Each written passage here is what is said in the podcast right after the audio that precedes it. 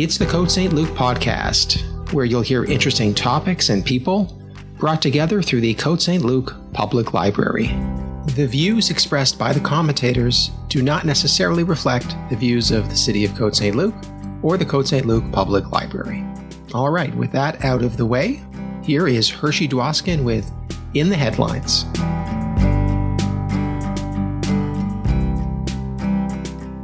Hi, everyone. Good afternoon. Thank you all for tuning in.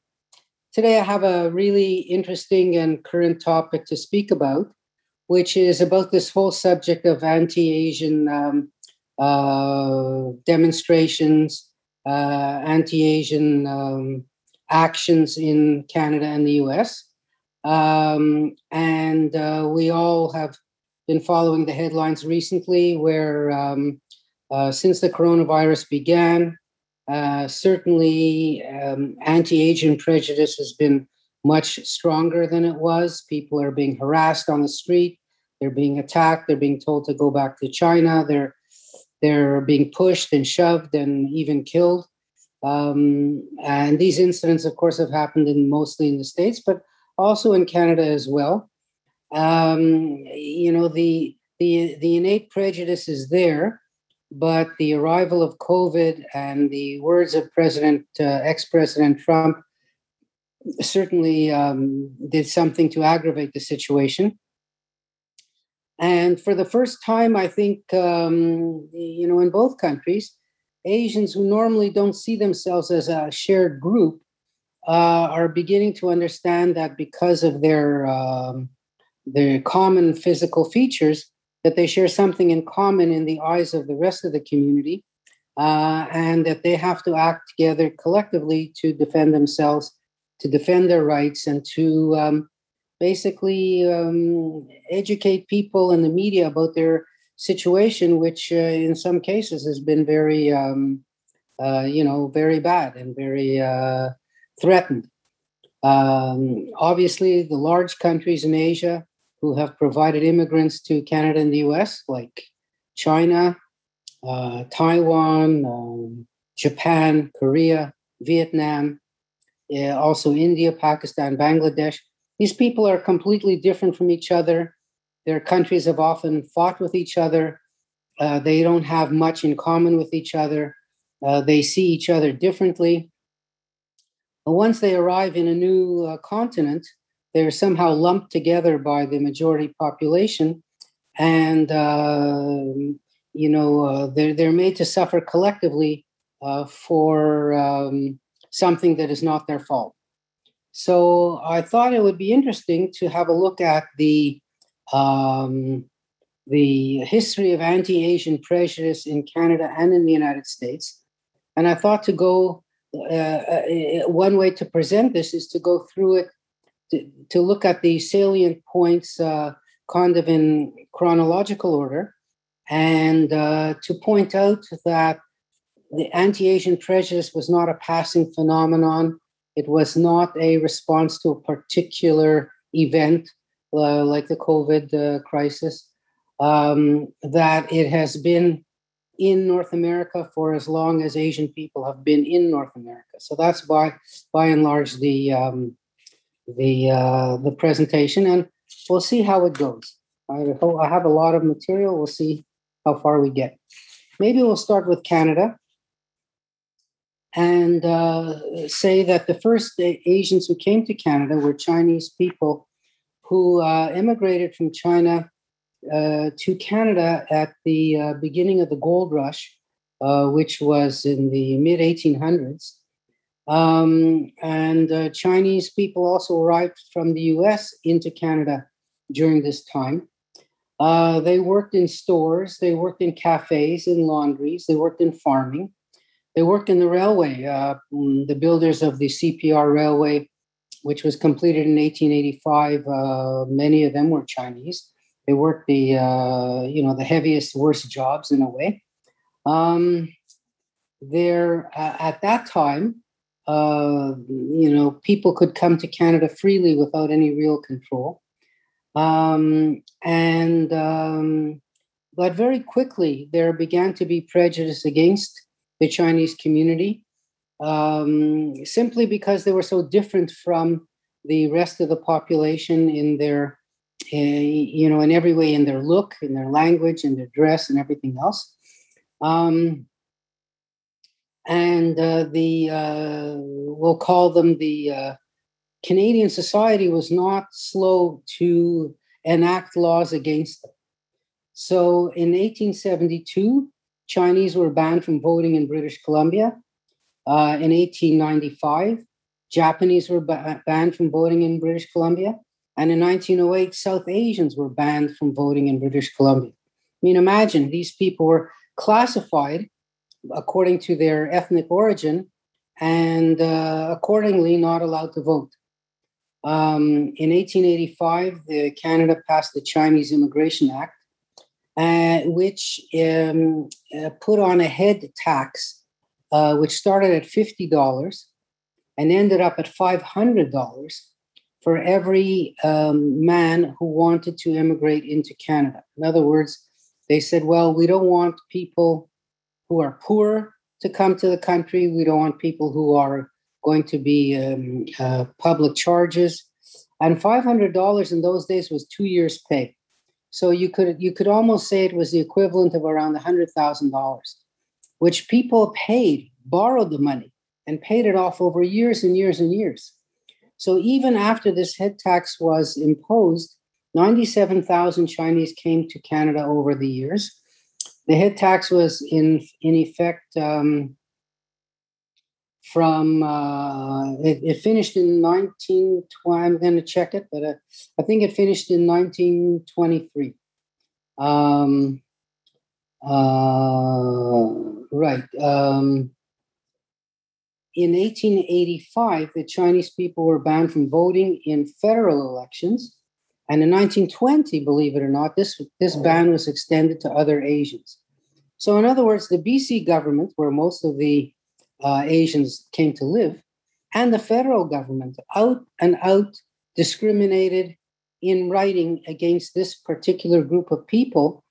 And it, it was popular enough. Uh, and we had no constitution at the time, we had no uh, charter um, of rights and freedoms. Um, that these bans lasted and came and had, you know prejudicial um, um, laws lasted for 40 and 50 years, um, you know, uh, without the majority of the country complaining. Um, finally, in 1947, South Asians got the right to vote.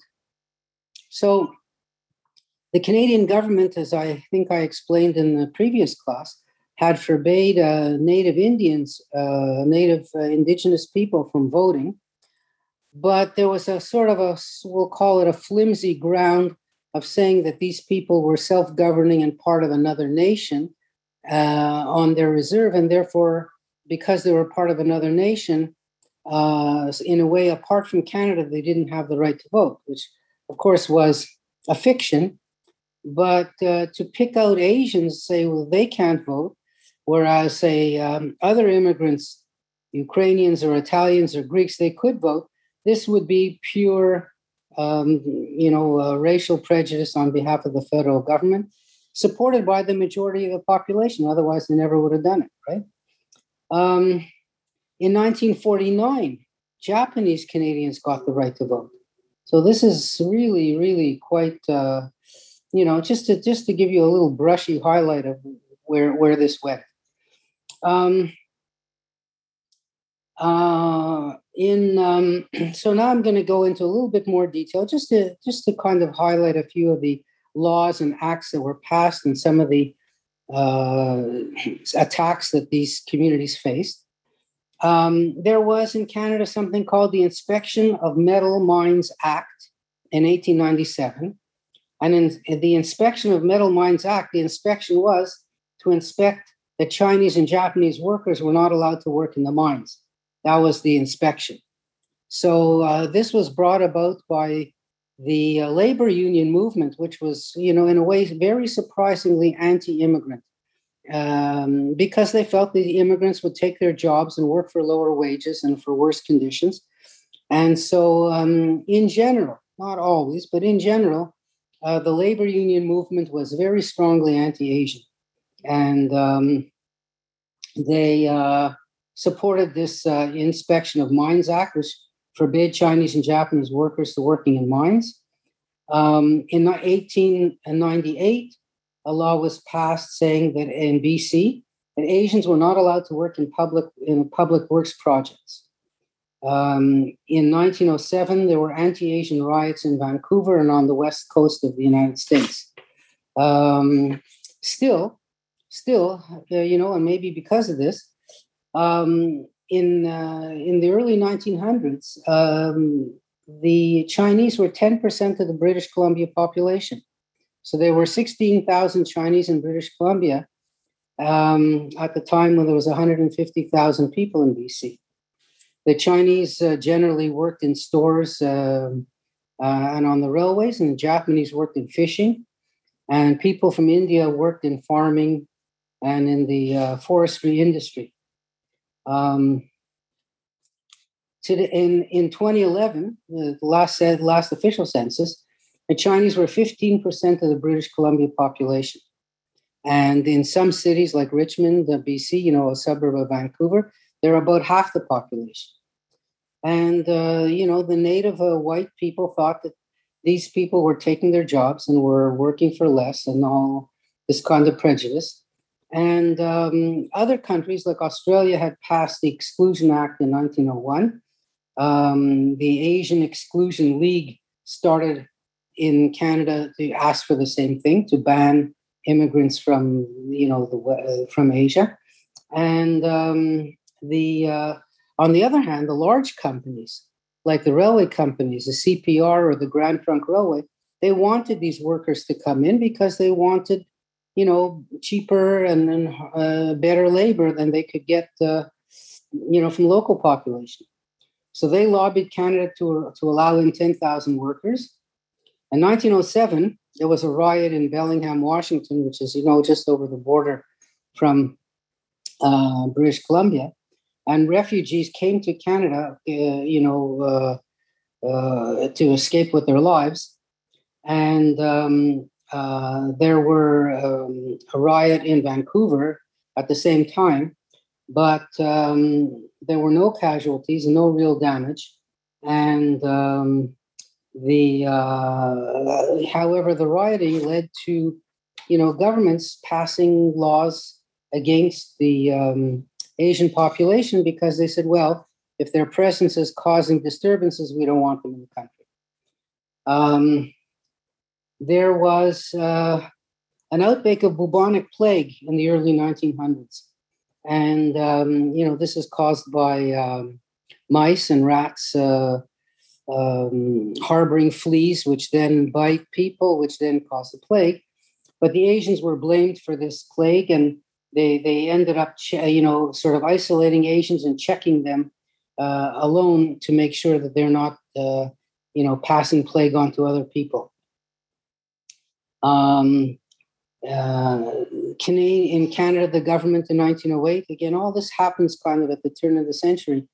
They limited the number of uh, Japanese immigrants to Canada to 400 people, 400 men, later reduced to 150. So, you know, imagine that you had a well established family in, in Canada, especially the Japanese community in British Columbia, were, were hardworking, prosperous, peace loving people. And all of a sudden, you know, their relatives are, are abroad. They're not allowed to bring them in. Whereas, you know, in other uh, immigrant communities, uh, as I say, the Ukrainians in, in Western Canada or or British people in Ontario, uh, you know, could bring in anybody they wanted. In order to uh, in order to stop uh, Indian people from coming to Canada, Canada passed what they called the Continuous Journey Regulation. Have any idea what that is? No. You know, what it said was that if you want to come to Canada by boat, of course, the only way you could come in those days was by boat, the boat was not allowed to stop anywhere. So you had to get on the boat and come directly to Canada. Well, if you were coming from India, that's that's halfway around the world. And boats in those days, you know, This was not a uh, you know 63 day uh, cruise with uh, with uh, you know open bar.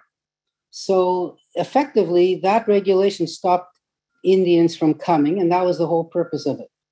Um, uh, in uh, we had a very famous case in 1914 of a boat with 400 um, uh, Indian people from India landed in Canada, was refused entry.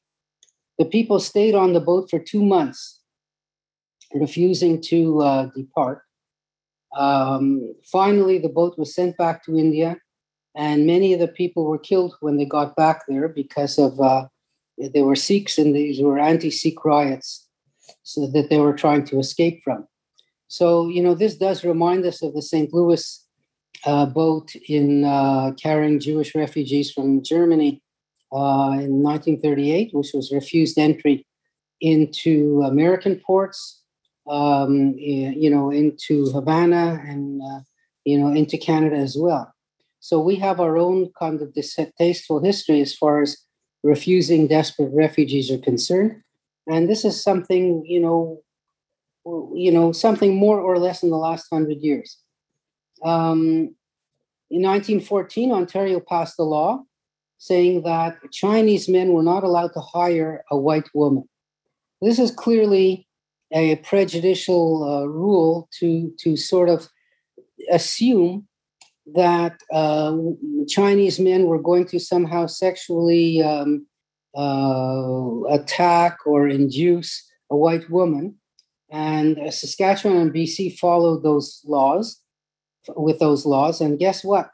The last of those type of laws was repealed in 1968. So it meant that if you were a storekeeper, uh, you weren't allowed to, uh, to, hire a white woman. If you were, uh, let's say, uh, I don't know what, uh, you know, a laundry owner, uh, they just didn't want. They just thought it would be unseemly for a white woman to work for a Chinese man. Um, in Montreal, and I would have to check this again. Maybe some of you could check this yourselves. You know, we had the so-called Spanish flu uh, epidemic in, in 1918. It was the worst worldwide flu epidemic until COVID, uh, worse than COVID. And uh, you know, to to to tip my hat off to Mr. Trump, they called it the Spanish flu because it was brought to Spain by American soldiers. The flu actually originated in the United States.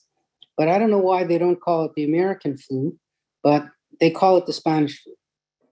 In any case, um, Chinese patients in Montreal were not allowed to go to so called white hospitals. Um, I, I, would have to sort of, I don't know what hospitals they called white hospitals, but that's the, that was some of the um, data or information that I was reading about. In 1922 in Victoria, they separated public schools into two groups so that Chinese students w- would not attend classes with white with white children. Um, and in 1923, there was the extension of the Chinese Immigration Act, uh, which banned almost all Chinese immigration starting in 1923.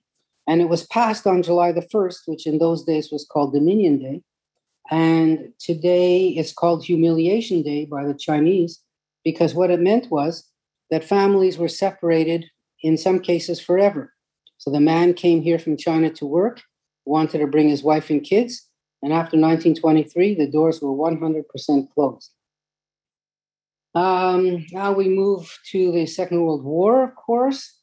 Uh, Japan attacked the United States, and very quickly in 1942, Canada passed the, um, the Japanese internment uh, laws, they took 22,000 Japanese citizens, people who had lived in BC for generations, picked them up, sent them into um, internment camps in the uh, barrens of British Columbia or Alberta, and they seized their property. They seized their stores. Um, they it was purely a prejudice, racial prejudice um, act because they never, um, you know, in 1939, they never seized German stores, they never seized Italian uh, you know, uh, bakeries or anything like that. Um, so, you know, the the the panic was that there might be spies among the Japanese, and of course, this was done in the U.S. also, which we'll get to. But it was it was a racially motivated prejudice that made the Canadian government do it.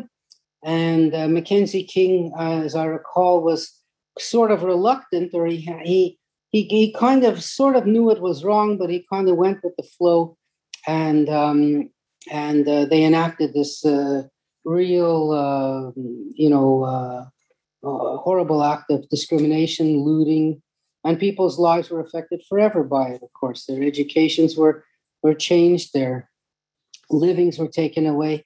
When they went back to their homes and their businesses, they found they were gone, stolen, trashed, um, etc. And they had to start from the beginning again. Um, and finally, in, I mean, in 1947, the Chinese the Chinese Act was re- repealed, um, uh, and partly that was because of the service of Chinese soldiers in the Canadian Army. Um, and and you know, starting in the 1960s, uh, the whole idea of um, having quotas by race and things was gone.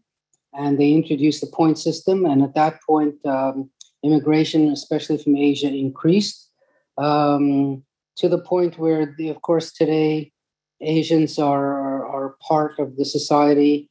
Uh, our successful immigrants are found in all walks of life and, you know, in uh, politics and business and in education, in sports, and just about everything else.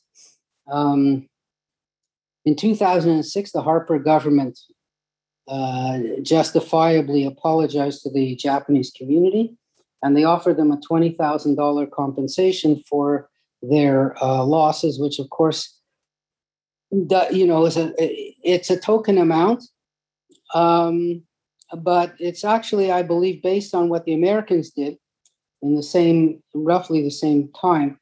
Um, and uh, it was the apology that was more important than the money because uh, it told the rest of Canadians that the government had done a wrong thing and were, um, you know, were, were biased against the, the Japanese, loyal Japanese population.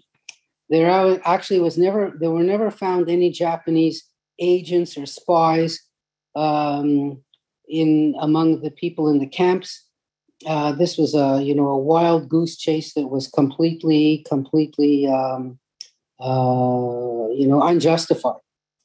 Uh, however, uh, you know to to just go a little bit sideways, uh, among Germans living in Canada and the U.S., there were plenty of Nazi sympathizers. Um, I, I, certainly don't know if there were agents per se, but there were sympathizers who you know were hoping that Hitler would win the war and take over the world, and then these people would become his agents. But among the Japanese, there were not that, those kind of uh, sort of um, uh, sympathies or actions with the imperial with the imperial regime in in, uh, in Japan. Um, today, uh, there is um, certainly some anti-Asian uh, feeling in Canada associated with uh, the, the COVID uh, crisis, but it's not it's not nearly as bad as it is in the states. We've seen some anti-Asian, um, uh, we'll call it uh, remarks. Um, you know, in, in, in British Columbia, the Chinese are so concentrated in Richmond, BC, and the signs are in Chinese that uh, people were demanding that they put in a sort of a Bill 101 for English, saying that you know all Chinese signs would have to have English on them. But um, you know, politicians certainly did not want to get involved in in another language fight, and that sort of dissipated. Um, Quebec has its anti-turban law, but it's not aimed specifically at Asians per se. It's more of an anti-Muslim law. But you know, the Sikhs who have to wear turbans got caught up in it. Um, uh, uh, so, uh, you know, and today we see Jagmeet Singh, who's uh, a Sikh, uh, who's the leader of a federal political party. Inside the government of Trudeau, you've had four or five different uh, Sikh ministers, and uh, you know we've had Chinese ministers, and uh, it's um, you know the Asian population as a whole have become quite successful. Uh, just a word about that before I go into the states is that um, the per capita income um, of Asian people, in other words, let's put it like this, to put it differently, the top, the, the average income of the top 10% of Asians is higher than the, the average income of the top 10% of whites in the US. However, the bottom 10% of Asians are poorer than the bottom 10% of whites. So, in other words, um, among the Asian population themselves, there's quite a large uh, discrepancy or gap between the rich and the poor. You know, some have become very into the high tech field, very successful scientists, very successful doctors, um, etc. And uh, you know, of course, uh, on the bottom, there's still people who are who are um, at the bottom of the social scale, uh, who um, you know have not succeeded to climb up.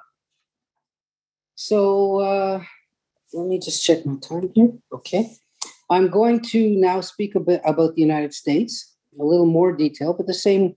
Is just to highlight some of the kind of actions taken against Asians, but some of the same ideas as in Canada. Uh, the Chinese came to work on the railways. Um, in 1854, California, the California Supreme Court passed a law saying that Asians cannot testify against white in court, against whites in court. Uh, so imagine, you know, how prejudicial that could have been.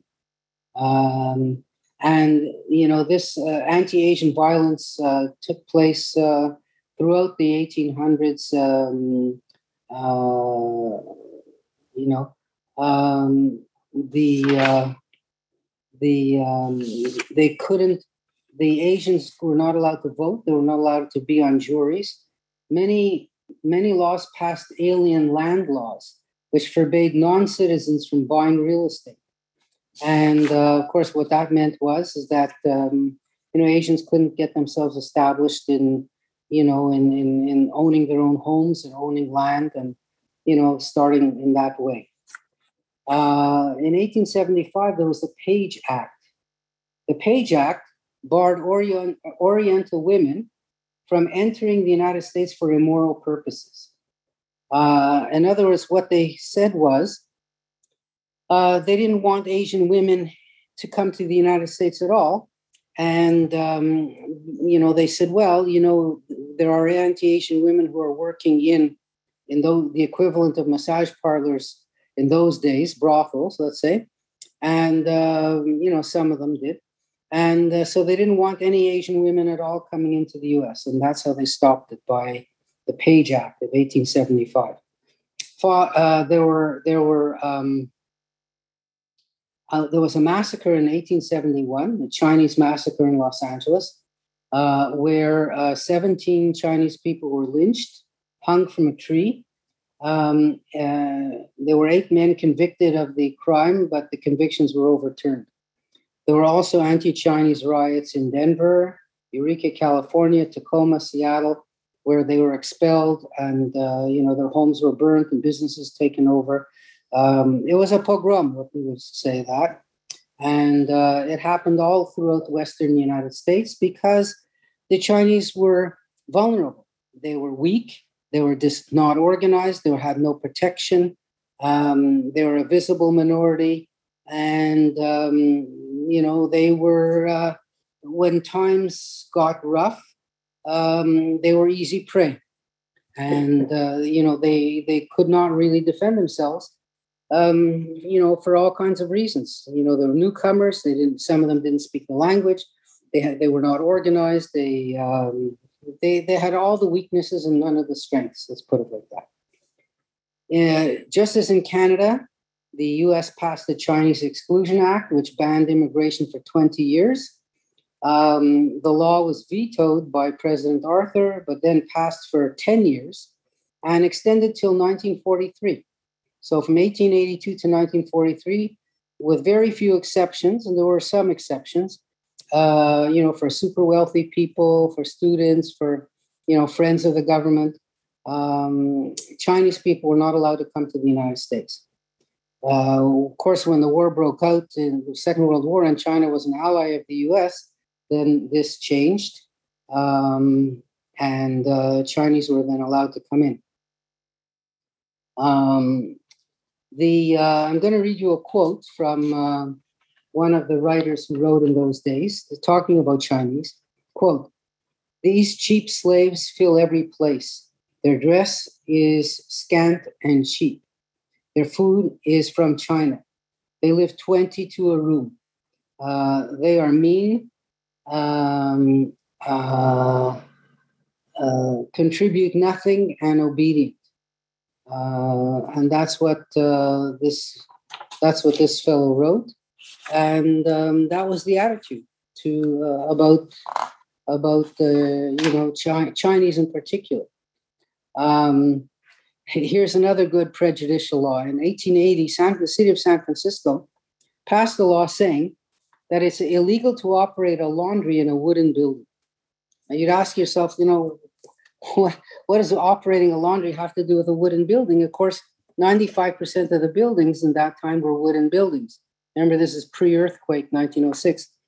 So, what they did was um, they declared 95% of all Chinese laundries to be illegal um, and said, well, if you wanted to operate a, a, laundry in a wooden building, you had to apply for a permit. And uh, they didn't give out any permits to Chinese, but they gave out any kind of permits to non Chinese. So, you know, uh, if if people want to make the case that the U.S. was never a um, you know uh, prejudiced against anyone except blacks, well, here you've got the um, proof otherwise. Um, the law of 1882 was the very first law in the United States which restricted immigration in any way, because up until then, there were no restrictions. Uh, in 1885, there was a particularly gruesome massacre in Wyoming, the Rock Springs Mine, where 28 Chinese people were killed, uh, their homes were burnt, um, and finally, federal troops had to be sent in to um, to take to you know to bring order, and they stayed there for 13 years because they were so afraid of uh, of, of you know more anti-Chinese action. In 1879, the California Constitution prohibited employment of Chinese by the state, by state and local governments. Uh, and they allowed the cities, if they wanted to, remove Chinese people from their municipalities. Uh, just like in uh, Canada, there was a plague in San Francisco. Uh, the ship actually came from Australia, and uh, a Chinese immigrant was the first victim, but the whole community was blamed. Police surrounded Chinatown, and they did not allow Chinese people in or out of Chinatown. The white people were allowed to come and go. So, this is the first version of an accusation of Chinese bringing some kind of virus to the United States. And, you know, President Trump certainly um, did his part in calling the COVID the Kung flu. Um, and uh, uh, in those days, uh, you know, popular writings, you know, like um, people who wrote serial stories and magazine articles were always talking about the yellow peril um, of, you know, the U.S. being overrun by yellow people.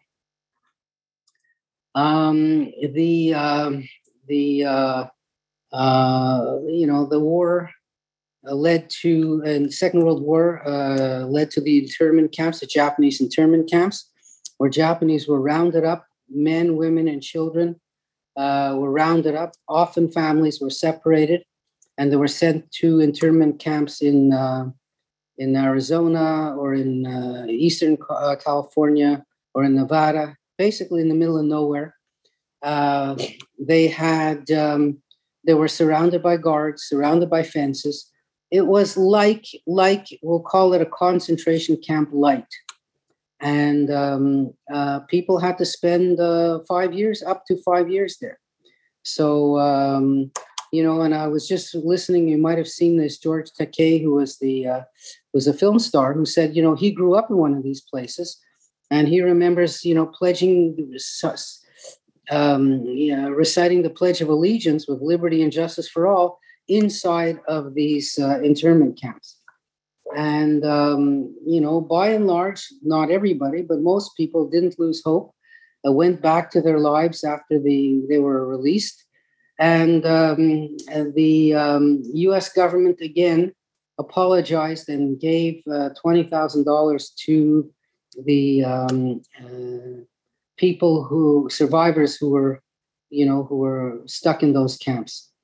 Um, the uh, again, of course, their their businesses were taken away and vandalized.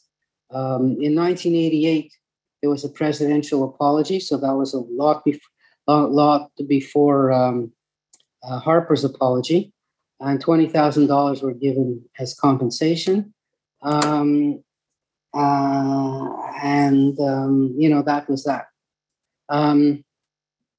Other other um, anti-Asian sort of demonstrations we had in the 1980s. There was this. Uh, uh, as a result of the Vietnam War, you, I'm sure you know that many Vietnamese came to live in the U.S. after after the collapse of Saigon in 1975. And many uh, Vietnamese people established themselves as shrimp boat um, owners and operators on the Gulf of Mexico. And the local Texan, uh, you know, shrimp boat people resented them. They said they worked too hard, and they ended up burning their boats and demonstrating against them. Uh, the Ku Klux Klan got involved uh, because of competition, you know, that these people were giving. And the Vietnamese never gave up. They just said, listen, we're here and we're, we're allowed to do it. And they kept on doing it. Um, uh, Koreans often ended up owning businesses in poor neighborhoods and black neighborhoods. And um, when the riots happened, the riots, um, you know, in the 60s and uh, especially in the, in the 90s, um, you know, many Korean businesses in black areas were were vandalized and uh, and hit uh, in that way. Um, so um, anti-Asian prejudice is not a something which is only, um, uh, we'll say, carried out by white people in the U.S., but many black people uh, have uh, participated in anti-Asian um, actions. Uh, you know, especially where they feel that the businesses in their neighborhoods are being run and owned by Asians who, um, you know, work from dawn to dusk uh, who don't share the same social values as the Black community, and these people are resented, um, you know, by the by the majority Black community, and sometimes it involves, you know, vandalizing their stores or shoplifting or you know carrying out other antisocial activities against them. So what's uh, so so there you've got a summary, uh, pretty well, a kind of very short-handed summary, we'll call it, of um, anti Asian pressures in Canada and the US. Uh, in both countries, the Chinese population is the largest single uh, group of Asian, Asian origin in the country, in both countries. Um, but other, other uh, groups like Japanese are strongly represented in some places, like in Hawaii, especially, uh, and in California. Today, California has 6 million people of Asian descent. So that means that they are about 15% of the total population of California. And uh, as in Canada, they have worked their way up the ladder. They are found in a higher level um, of uh, government, uh, certainly in, in, in, high tech field in Silicon Valley. Uh, there are several Asians, you know, who own some of these high or who are who are the CEOs of the high tech companies. People of Indian descent, especially, um, are involved in that, and um, they they've kind of made their way individually in American society.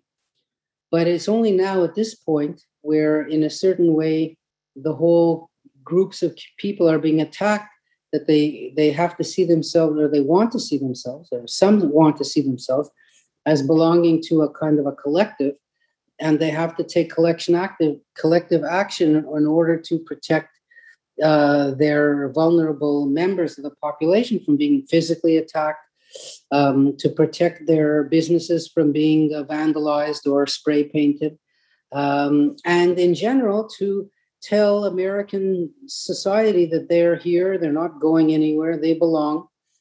Um, and, uh, you know, I saw an interview with Lisa Ling, who's a famous uh, journalist, who said, you know, she's 100% Chinese and all she wanted to do was fit in as a teenager in her high school.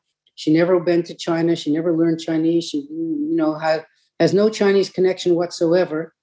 And yet she was always made to be teased and made to feel foreign because of how she looked and it was a, it's a hard time you know to put yourself in, in the in, in, these people's shoes it's it's an, an additional um, obstacle to overcome. And especially uh, vulnerable teenagers are, are, are, you know in a way particularly affected by this. Um, and in you know in the earlier generations um, uh, this sort of Americanized generation would, in a way, look down upon their parents for being so foreign uh, and maybe speaking with an accent or maybe, you know, eating only uh, their traditional food um, and, you know, resenting, you know, getting a box of um, a box of noodles for uh, lunch instead of getting a, uh, you know, cheese sandwich or peanut butter sandwich. And, um, you know, it's only later in life that these people come to realize the sacrifices that their parents made, the the wealth of um, the wealth of their cultures, the the wealth of history that they brought with them, and uh, then they regret not having learned, you know, their parents' languages or listened to their stories or or you know uh, connected with the past, and you know this is pretty well. Uh, this, the, the the the road of many immigrants in that same in the same, uh, you know, who've immigrated in the same way from different parts of the world. Uh, only uh, that in people who are of Asian origin, uh, as opposed to people who are white or black, uh, their sort of foreign origin sticks out all the time. And, uh, you know, people will, you know, come and say, well, you speak good English, or, you know, where are you from? And, you know, these people and certainly in the case of the Japanese, they've been, you know, in the U.S. or in Canada since the 1800s. So um, you know, it, it's it's a never-ending battle because their their faces and features uh, will always be the same, um, and uh, um, you know that's uh, just uh, just that's how it is. I'm I'm going to uh, I'm going to see if you've got any questions or comments before we can um, change to uh, to see what other uh, what other subjects are are on tap. Today, of course, is the Israeli election that I spoke about last time, um, and um, you know, uh, let's uh, let's let, let's hear what you know, if you've got any experiences about things that I've said or any questions about it, um, just let me know. Uh, hi, um, Mr. Dwoskin. So yeah. uh, there's one comment about the. Yeah.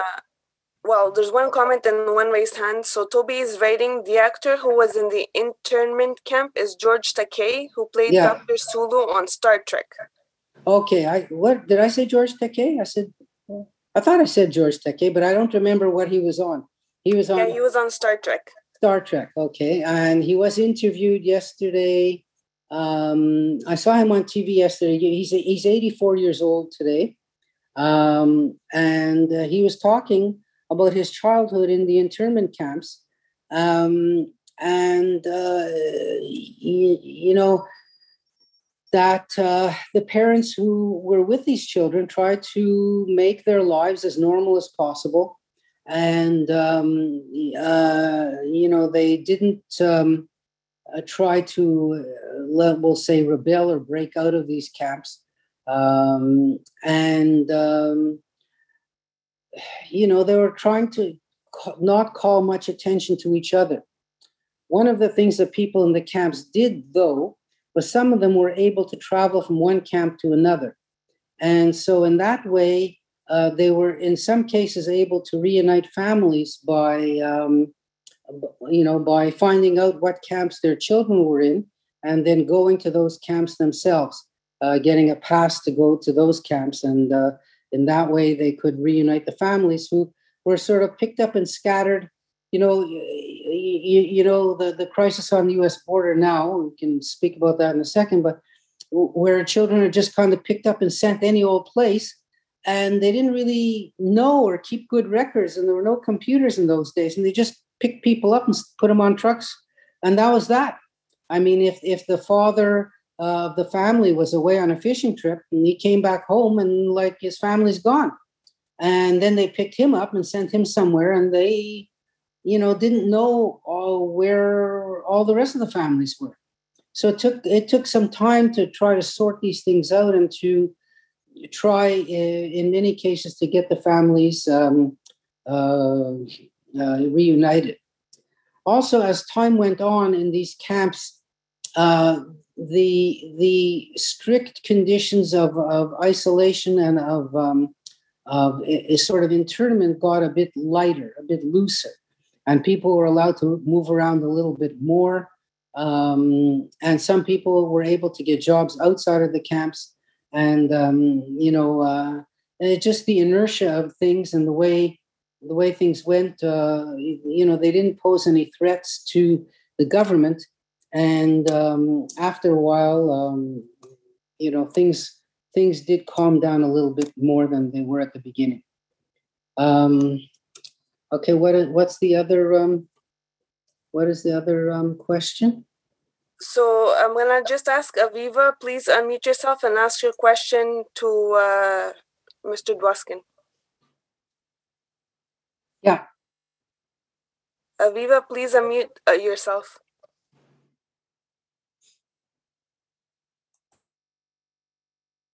Or you could type it in, you know, in chat.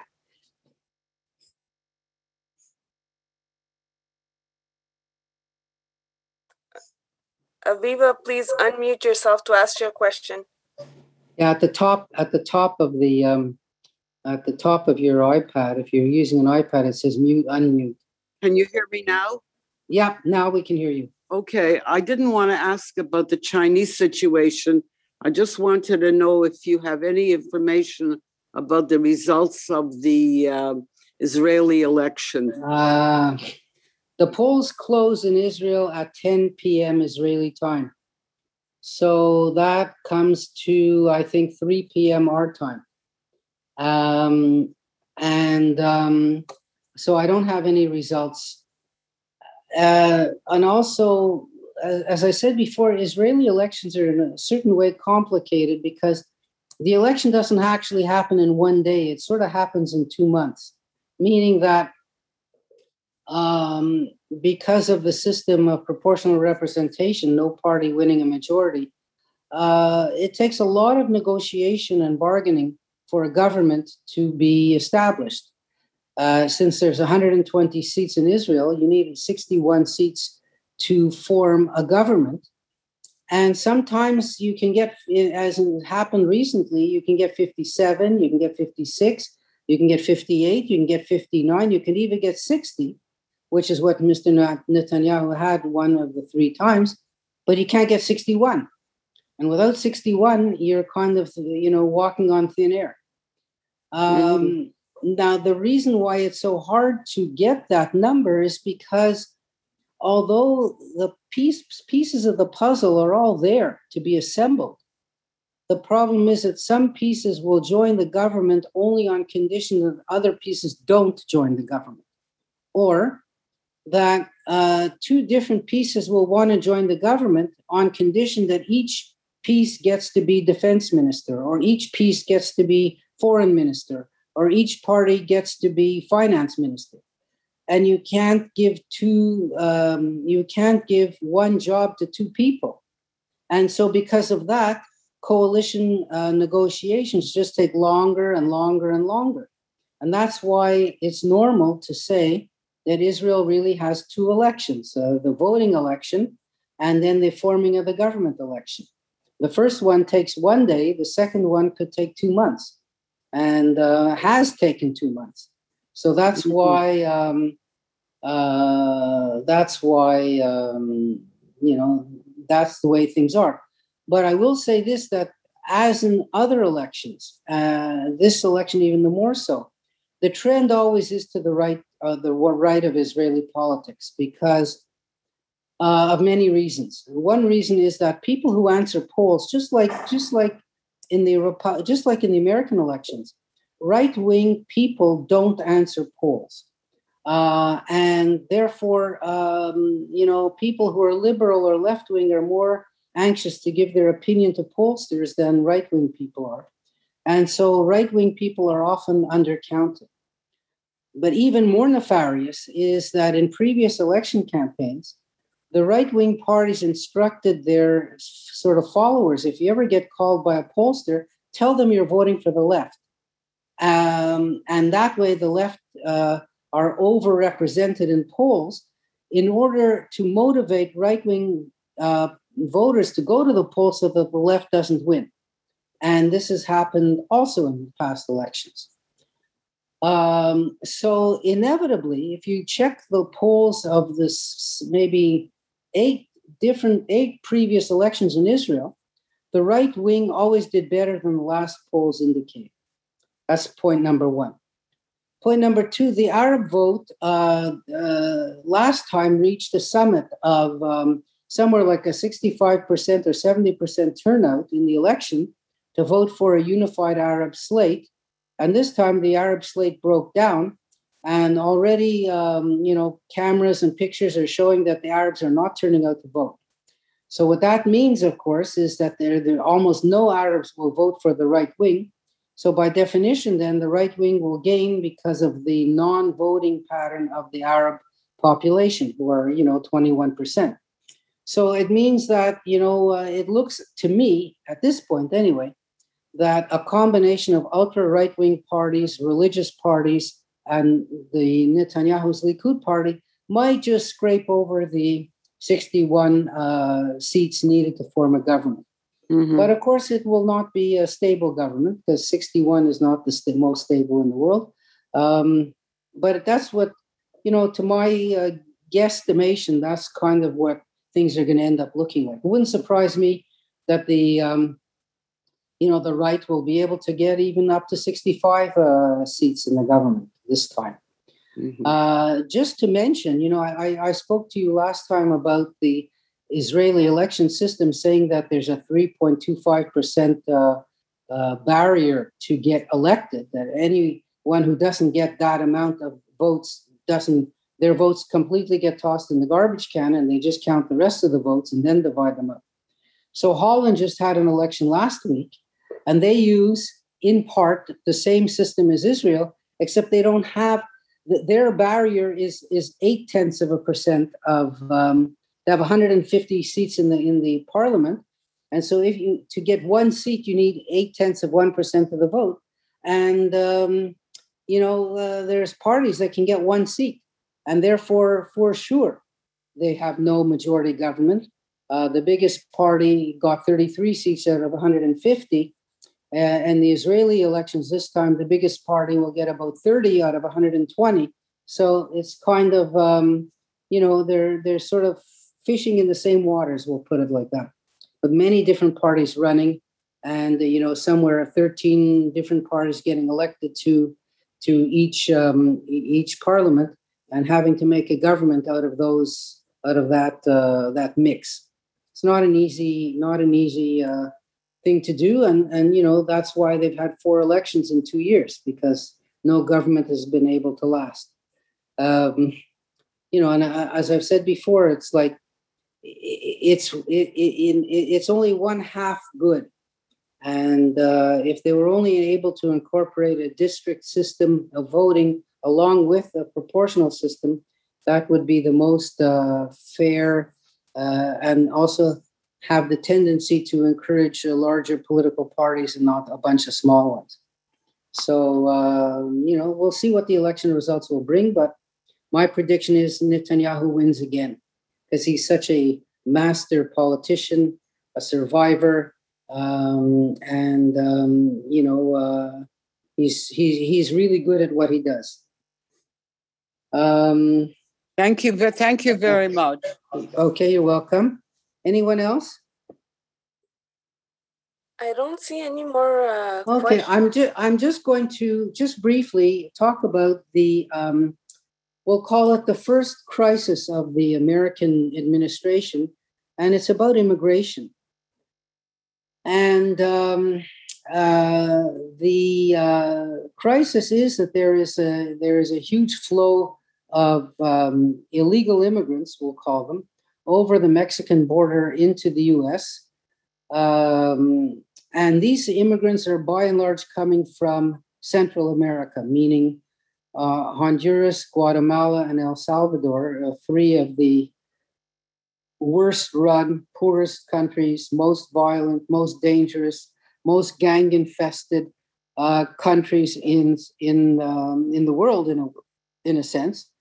And um, these people, many of them walked walked on their two feet all the way from El Salvador to Texas uh, over a period of months. Now, the Trump uh, administration, as you know, refused entry to anybody. So these people were sort of camping along the border, waiting for their turn to come in. And once Biden uh, was elected, uh, they felt well now that the you know they'd receive a more uh, uh, welcoming reception, and they've been crossing over by the hundreds and thousands of people uh, some of whom are under uh, single uh, people under 18, some of whom are families, um, many of whom have paid their life savings uh, to, um, we'll call them agents or call them coyotes or call them, uh, you know, smugglers to get them into the United States. Uh, this is a, certainly a political embarrassment for the Biden administration, and it's a crisis, although they don't want to admit it. Um, Trump made very strong uh, uh, support in saying, I'm keeping America safe by keeping all these people out. Now, you know, he could have been referring to COVID, which he was never worried about. Um, but he uh, drummed up prejudice against immigrants in the same way as the Americans and Canadians drummed up prejudice against um, the Chinese and Asians and you know in the 1800s and the 1900s. Uh, uh, it, it's the same idea that these people are coming to take your jobs, they're coming to work for nothing, or or at or not or but at the same time as they're, they're such hard workers, at the same time as they're hard workers taking your jobs, they're also lazy people who don't want to work and just take welfare. So they get accused of two separate things at the same time. I just happened to have a conversation with a woman today at the gym about, uh, you know, she was telling me that exact same thing. Why should they work if they're getting money? And, um, uh, you know, so they, it, they can't be both hardworking people taking away other people's jobs, willing to work for no money, and at the same time not wanting to work at all and just sitting at home and taking the taxpayers' dollars. But both the stories are being put out at the same time in order to, of course, increase prejudice against these people. Um, in terms of numbers, the numbers that are coming over are not as high as they were at the peaks of um, South American or, or, Central American immigration to the US, but they certainly are a crisis in that they can't all be dealt with uh, expeditiously all at the same time the strategy of the government, Biden government, is to get these people, find their relatives in the U.S., to hand them over to the relatives with the conditions, uh, you know, that they have to appear in court, uh, that they're, you know, not allowed to, you know, do certain things. They might have a curfew. There might be all kinds of restrictions on them. But the idea is that they don't want to be under the lock and key of the border services in the U.S and um, it's not always easy to find relatives, or there may no be there may not be any relatives. On the other hand, um, uh, children who are under 18 years old are a special responsibility of the government uh, because the government becomes their wards, and they I should say they become wards of the government, and um, these people have to be treated, eh, you know, the way um, parents would treat their their own children And it's difficult to do that in conditions where there's just so many that come over all at the same time. So you've seen pictures on the news of them sleeping in these awful cages and things like that.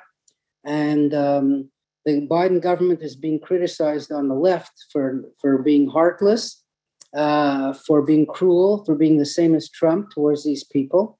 And they're being criticized on the right for, for you know, not blocking them at the border and not sending them back right away and, and, and making an example of them.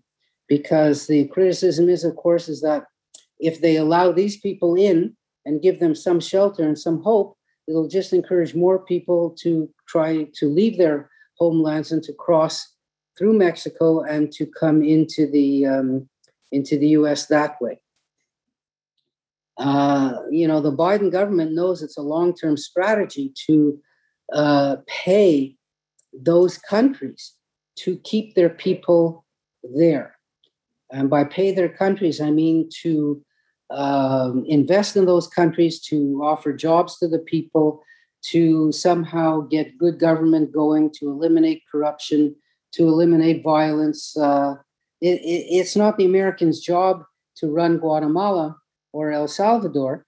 And yet, um, if these countries are, are failed states, then the people who are the most vulnerable are going to leave and they're going to end up coming to the States because they have family in the States, because the United States is the most uh, well off and successful country uh, nearest to uh, Guatemala and El Salvador and Honduras. Um, and those are and and and you know the passage to go through Mexico to get there is not uh, it's hard, but it's not um, impossible. So this is really a conundrum for the Biden administration, and um, especially because the Democratic Party is divided on this particular issue. And I saw Mr. Mayorkas, the uh, the Secretary of um, of Immigration, and uh, he kind of looked on TV uh, yesterday. He, he kind of looked like like a deer caught in the headlights, I would say. And um, so this is uh, an ongoing crisis. This is, I would say, the very first, um, we'll call it uh, original crisis that the Biden uh, administration is facing. You know, the COVID crisis is a is an inherited one, and the immigration crisis, in a certain way, is an original one because Trump had pretty well sealed everything off at the border. So uh, we'll have to see where this uh, goes. And of course, the TV loves images, they love live TV, they love dramatic shots of children hugging teddy bears. Uh, uh, you know, this is a perfect made for TV kind of crisis in a certain sense. So, um, you know, it's something to follow. And, and I, I think on, upon reflection, um, um, you know, even if a person has a kind of, we'll call it an open and liberal way of approaching life, uh, we in Canada uh, are a bit smug because we don't have any countries touching us by land except for the United States. And therefore, there's no kind of wave of people coming over to Canada in, the same way as there are waves of people coming into the US. And, you know, if we shared a border with uh, Mexico, uh, or if we shared a border, a land border with Russia, um, and people were coming walking over the border, I'm sure we would be uh, quickly, invo- uh, you know, quickly have to deal with the same problems as they have to deal with. Uh, one thing that has been proven for the U.S. is that there is no huge um, rush of Canadians walking over the border into the U.S. Uh, there are a considerable number of Canadians who are in the US illegally um, by overstaying their visas. But these people never seem to be a priority for the uh, ICE, for the immigration control. Um, uh, immigration control, what's it called? ICE? Immigration control. Mm, I forgot what it stands for. Immigration control, some immigration customs enforcement. That's what it is. Immigration customs enforcement. So um, uh, you know, they don't seem to concentrate on Canada, on us, but they certainly are there along the US border with Mexico in, in big numbers. And, you know, sometimes the agents themselves feel as if they have no backing or no support when they see that the um, the Biden administration is not uh, acting with a with a strong hand. So they, they were big supporters of the Trump uh, administration because they felt Trump had their backs, and now is is if they're trying to fight a lonely battle all by themselves.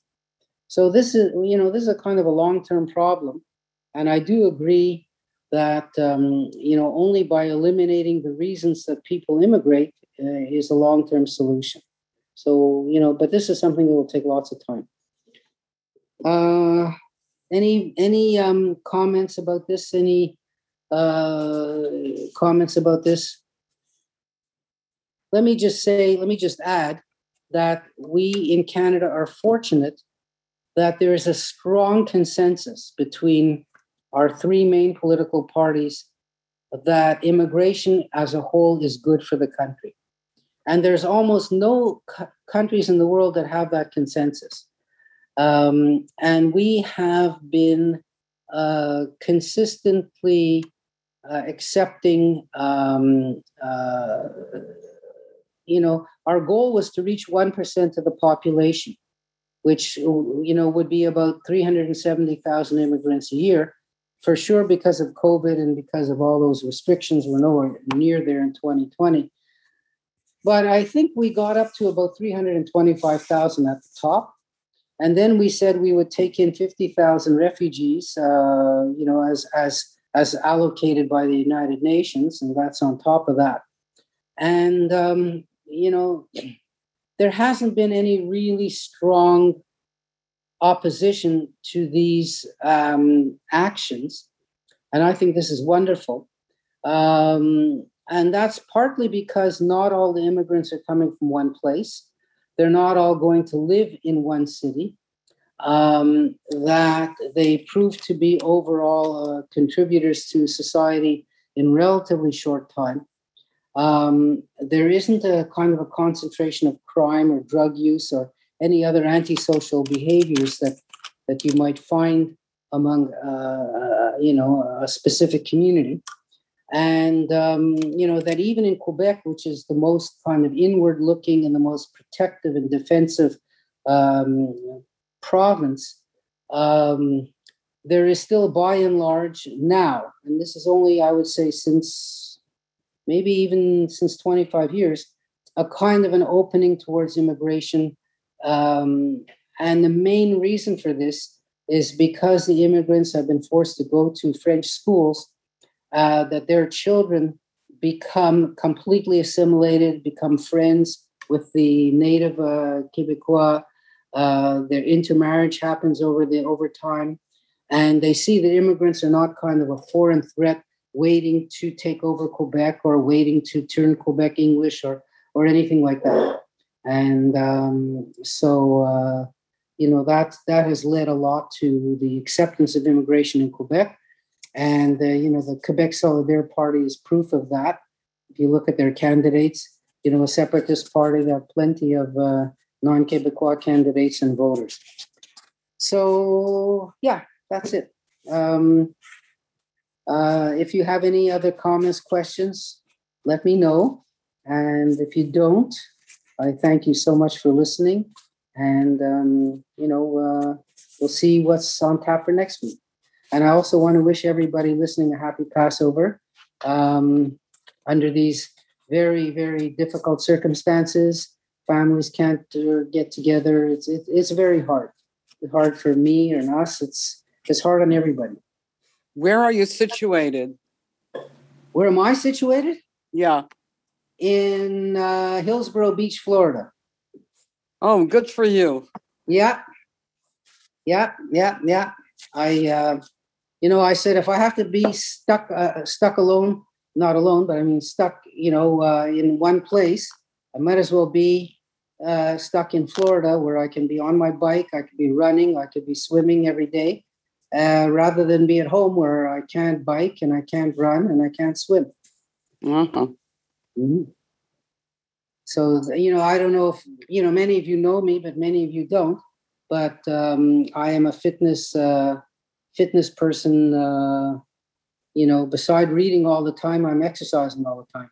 And that's pretty well all I do between those two things. So, you know, that's it. I have a question for you, Mr. Dwoskin. Yeah.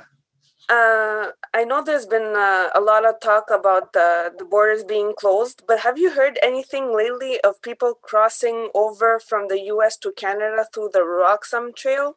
Because I know they talk about COVID and stuff like that, but oh, Roxham Road. Yeah. yeah, that's that's that's a different thing. Uh, yes, I know what you're talking about. Uh, so Roxham Road is the name of a road uh, in um, the uh, the town of Champlain, New York. So it's it's right on it's right on the um, American Canadian border. Um, it's it's to the west of Rouse's Point and uh, on the U.S. Canadian border in in the uh, area of um, uh, we'll call it between Hemmingford and Lacolle, if you on the southern Quebec side. And what happens is that uh, people who want to people who who are not accepted in the US, people who have arrived in the US illegally, who have not been able to establish their status in the United States, and who are who are afraid that the US immigration will pick them up and put them on a plane back to Syria or back to uh, who knows where, that these people say, okay, you know, my next choice is to try to cross into Canada.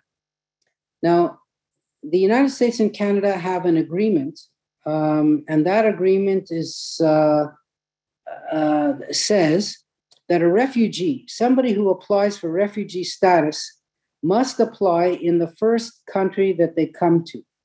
Okay, so in other words, you can't say, "Okay, I'm going to somehow take a boat to the United States, get off the boat, run to Canada and apply for refugee status in Canada. That's not allowed. And vice versa is not allowed. Um, and it's not just US and Canada, but it's uh, in a way, uh, in a way, um, the whole sort of civilized world has come to make this sort of an agreement.